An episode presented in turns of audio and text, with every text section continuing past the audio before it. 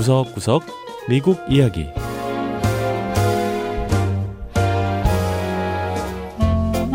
미국 곳곳의 다양한 모습과 진솔한 미국인의 이야기를 전해드리는 구석구석 미국 이야기 김현숙입니다. 미국 동부의 대도시 뉴욕은 다양한 볼거리와 즐길거리로 1년 사시사철 관광객이 끊이지 않습니다. 자, 그런데 최근 뉴욕에 아주 독특한 볼거리가 하나 더 생겼다고 하는데요. 바로 고래 구경입니다. 뉴욕의 중심 맨해튼에 지나 대서양 바다로 흘러들어가는 허드슨 강에 고래의 출현이 잦아졌다는데요. 환경운동가들은 수질이 좋아지고 있는 증거라며 고래의 출현을 반기고 있습니다. 자, 고래 구경을 하러 뉴욕 맨해튼으로 떠나보실까요? 첫 번째 이야기 뉴욕 맨하튼에 나타난 고래떼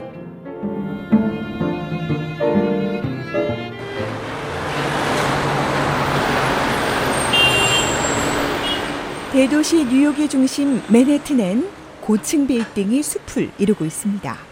자, 그런데 도시 한복판에서 허드슨 강으로 눈을 돌리면 힘차게 물살을 가르는 고래를 볼 수 있습니다. 허드슨 강의 수질이 개선되면서 몇 년 전부터 이렇게 신기하고도 멋진 광경이 뉴욕에서 펼쳐지고 있는데요. 뉴욕을 찾는 고래들을 위해 수족관 전시 책임자인 폴 시스워다 씨는 자원봉사자들로 운영되는 비영리 단체 고썸 웨이를 창설했습니다. 뉴욕의 별명인 고썸의 웨일, 고래라는 뜻으로 이 단체 회원들은 뉴욕에서 발견되는 고래들의 정보를 모아 과학자들과 공유하는 일을 하고 있습니다. And we do that through citizen scientists. That could be anyone walking this boardwalk. 뉴욕 시민이라면 누구나 동참할 수 있습니다. 해변 도로를 걷다가 고래가 수면 위로 뛰어오르는 모습을 보거나 먹이를 잡는 모습을 보게 되고 또 그 광경을 사진으로 찍게 된다면 그 사진을 우리에게 보내주면 됩니다.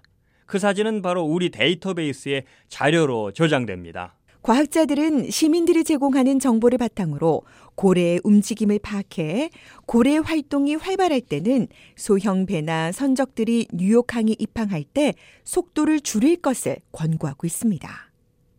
허드슨 강을 다니는 배 가운데 한 척인 American Princess는 관광객을 태우고 고래 구경을 다니는 배입니다.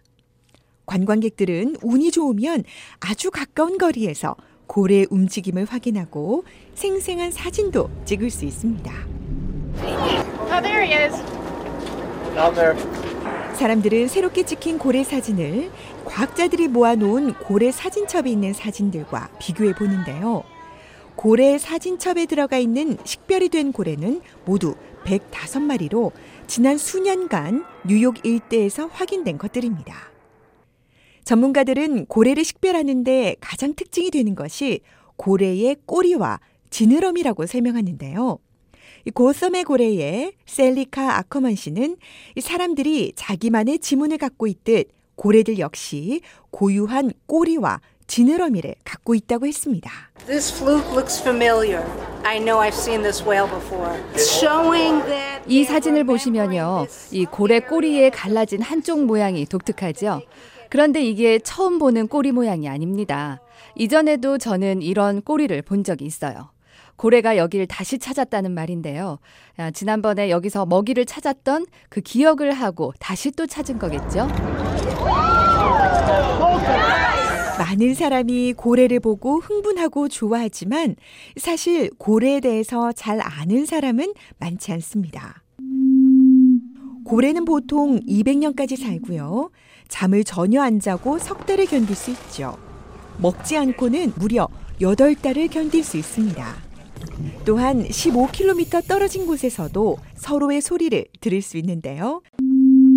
고썸의 고래는 수중 청음기를 이용해 고래의 소리도 기록으로 남기고 있습니다. 과학자들은 최소한 8개 다른 종의 고래가 인근 바다에서 발견됐다고 했습니다. now to be able to work with these animals that are free and happy. And 이렇게 뉴욕에서 고래들을 관찰하고 또 연구하는 게 얼마나 즐거운지 모릅니다. 무엇보다 이 지역 수질이 고래들이 다시 찾을 정도로 좋아졌다는 사실이 무척 기뻐요. 자연 환경이 회복되면서 뉴욕 인근의 바다는 사람들뿐 아니라 고래들도 많이 찾는 곳이 됐습니다.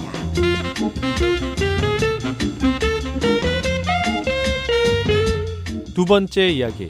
난민들이 아메리칸 드림을 키우는 Refuge 커피. 사람들이 다른 나라로 이주할 땐 새로운 기회와 변화를 기대합니다. 하지만 난민이 되어 어쩔 수 없이 가족이나 친지를 남겨둔 채 본국을 떠나게 된 사람들은 낯선 땅에 새로 정착하는데 더 큰 어려움을 겪는데요.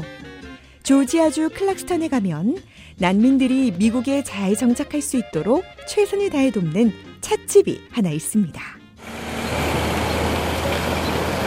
클락스턴은 40개 국적에 60개의 다른 언어를 쓰는 사람들이 정착한 도시입니다. 2.7제곱미터의 이 작은 도시는 미국에서 가장 다양한 사람들이 어울려 살아가는 도시로 꼽히기도 하죠. How are you? I know, no, it's 키티 머레이 씨는 바로 이곳에서 커피 가게를 운영하고 있는데요. 머레이 씨 가게는 일반적인 찻집과는 좀 다릅니다. 난민들만 직원으로 채용하는 아주 특별한 목적을 갖고 운영되는데요. 머레이 씨는 난민에 대한 부정적인 선입견을 깨기 위해 레퓨지 커피, 즉 난민 커피라는 찻집을 열었습니다. And I feel like the um, the way the world looks at refugees is more negative. 갈수록 난민에 대한 사람들의 인식이 부정적으로 변하는 것 같습니다. 시민들의 혈세를 빼가고 위험한 존재로 인식들을 하는데 전 그게 사실이 아니라는 걸 아니까요. 난민들을 위해 뭔가 해야겠다고 생각한 겁니다. 레퓨지 커피는 1년간의 멘토십 프로그램을 운영하고 있습니다. 1년 동안 가게에서 일하면서 영어 수업도 듣고 조언자라고 할 수 있는 멘토의 도움도 받을 수 있지요. 소마이아 마크 수디 씨는 이곳에서 일하는 바리스타, 즉 커피 제조 직원입니다. Your coffee is going to be 175, sir. Can we have small iced water, please? 마크 수디 씨는 일하면서 성장도 했지만 집을 떠나 새로운 집을 찾았다고 했습니다. Myself. Dream. 여기서 일하면서 저 자신에 대해 그리고 어떻게 꿈을 꾸고 그 꿈을 쫓을지 알게 됐습니다. 어떻게 성장해야 하고 또 어떻게 미래를 계획해야 하는지도 배웠죠. 만약 레퓨지 커피를 만나지 않았더라면 이 낯선 미국에서 길을 잃고 말았을 거예요. 마이크 알 아마슈 씨 역시 난민 출신으로 레퓨지 커피에서 1년간 바리스타로 일했습니다. 그리고 지금은 출장 요리 사업을 성공적으로 운영하는 사장님이 됐지요. 아마슈 씨는 레퓨지 커피와 머레이 씨가 없었더라면 지금의 자신은 있을 수 없었다고 고백합니다. I first practice my English language and I get to know the community. 저는 레퓨지 I 커피에서 일하면서. 처음으로 영어도 배우고 지역 사회에 대해 알게 됐습니다. 또 직업 훈련 프로그램을 통해 사업하는 법도 배울 수 있었죠. 저는 저와 같은 처지인 난민 출신들을 통해 레퓨지 커피를 소개받았는데 그분들이 잘 정착한 걸 보면서 저도 그렇게 되고 싶었거든요. 그런데 실제로 레퓨지 커피에서 일하면서 모든 게 순탄하게 진행됐고요. 또 지역 주민들과도 가족 그리고 친구가 됐습니다. Do you need anything? 머레이 씨는 지역 주민들과 난민들을 잇는 가교가 되길 원하는데요. 점점 더 많은 난민이 정착하면서 지역 사회가 점점 더 커지고 있기 때문입니다. We decided we wanted to go deep rather than wide, and we wanted to 저는 많은. 사람과 교류하기보다는 더 깊이 있는 교제를 하기로 결심했습니다. 사람에 투자하기를 원했죠.